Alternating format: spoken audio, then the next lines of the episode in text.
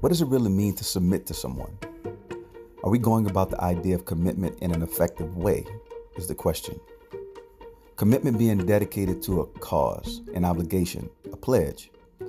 Here are some synonymous verbiage attached to commitment uh, liability, duty, tied to, burden, task, undertaking.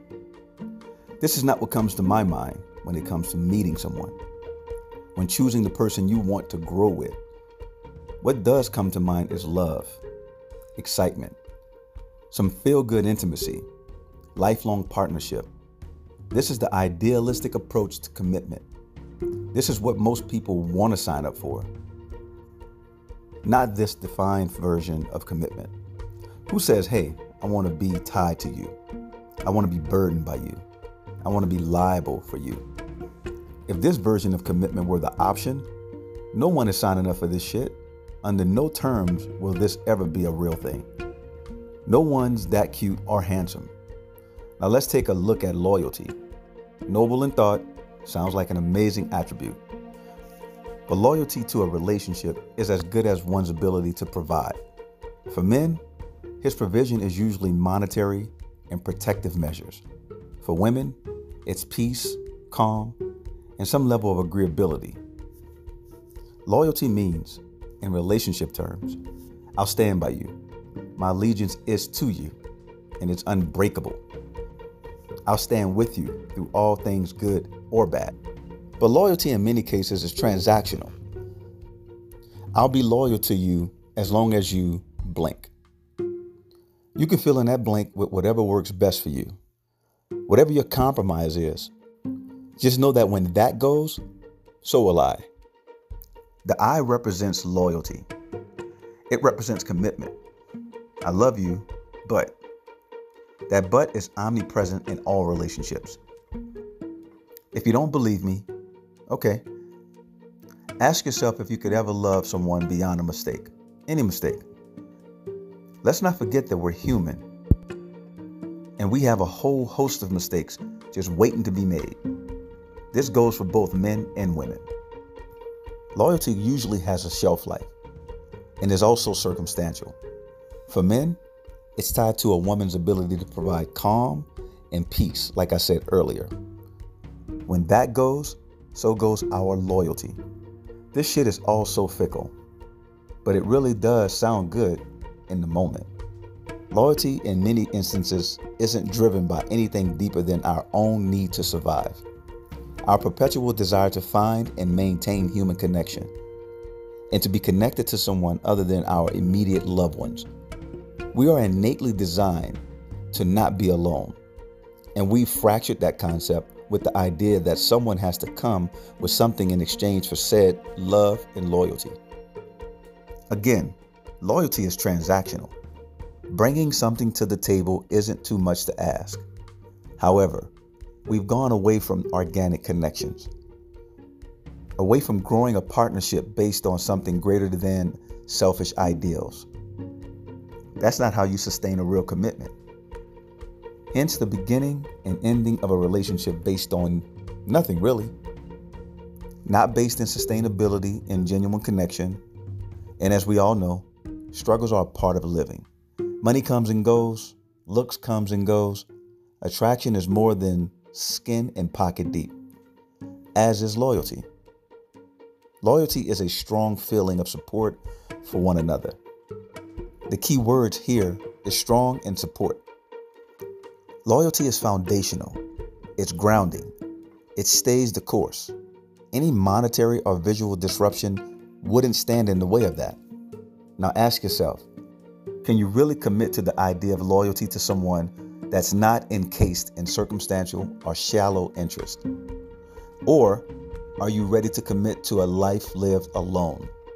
This is what we have been tasked with deciding whether to love in its wholeness or choosing to provide love and loyalty based on the provisionary ideas that we have as men and women. If this is the case, I'll say this Men, save well. Women, age well. If this is your idea of loyalty, I bid you good luck. You're going to need it.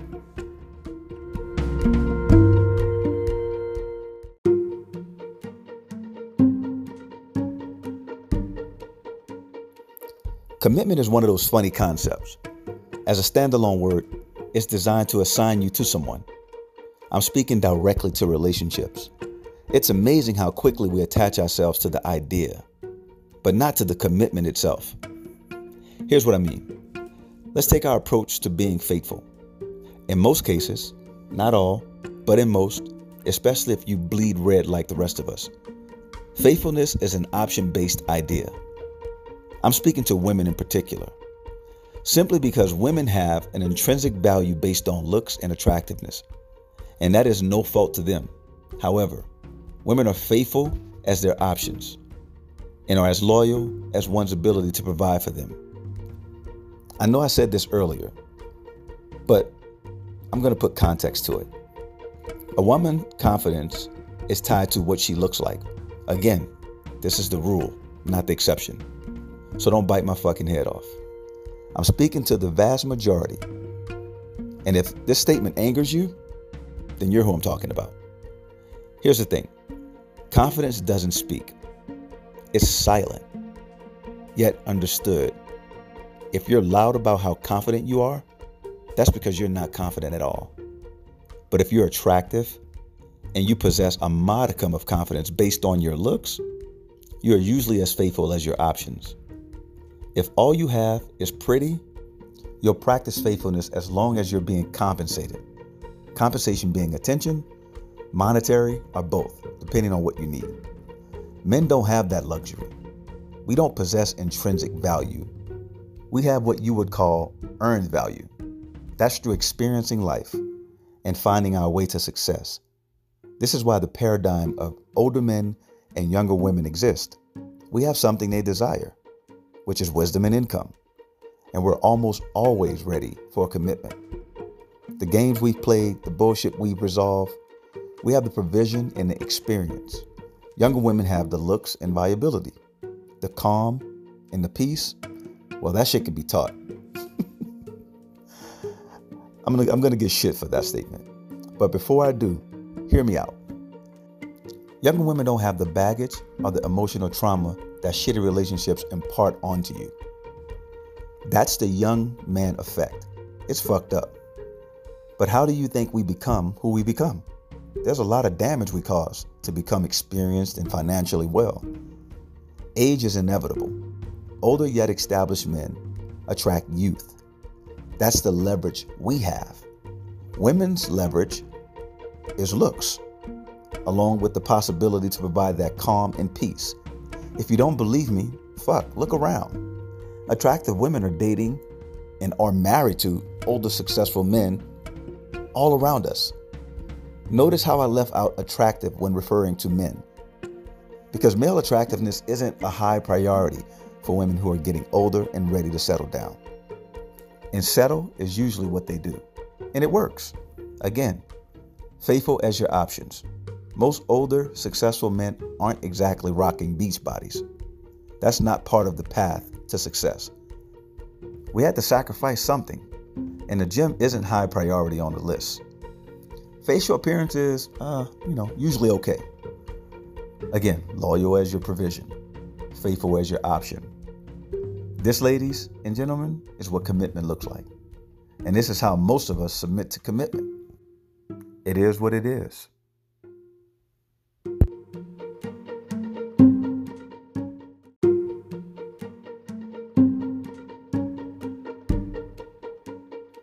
We spend a lot of time searching for someone that we could spend life with. Most of you call it dating. What it really is is searching. It's nothing more than auditions for what could be. So we're really not dating anyone. We're really searching for something external, something that we think we need, something that we think we're missing, when in fact, it's within us. We are enough. If we just search within ourselves, we'll find calm, peace, wealth, confidence. This is where commitment begins. Finding absolution in this concept with self equips us for the ability to commit to someone else. Commitment to the struggles that relationships will endure. To truly commit, we must buy into a belief system. It's a buy in because in order to believe something, we must first realize we're uncertain. We have to know that we don't know. That's what belief is. To believe something is to not know. You can believe in God, but do you really know God? That's what relationships are a lot of unknowns. Commitment is no different. It's a pile of unknowns.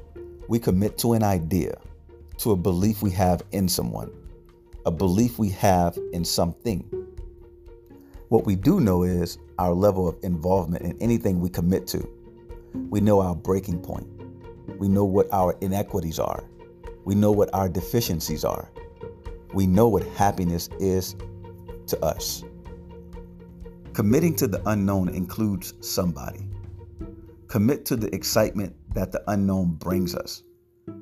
Just do it with someone that's willing to give you the same effort. Committing to the unknown, that shit's kind of fun. When you really think about it, the excitement is in not knowing what the journey will bring. And part of the journey is the information you gain to sustain your relationship with that person.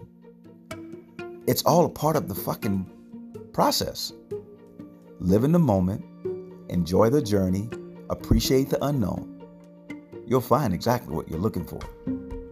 This is cheap coffee. Our only purpose is to awaken you.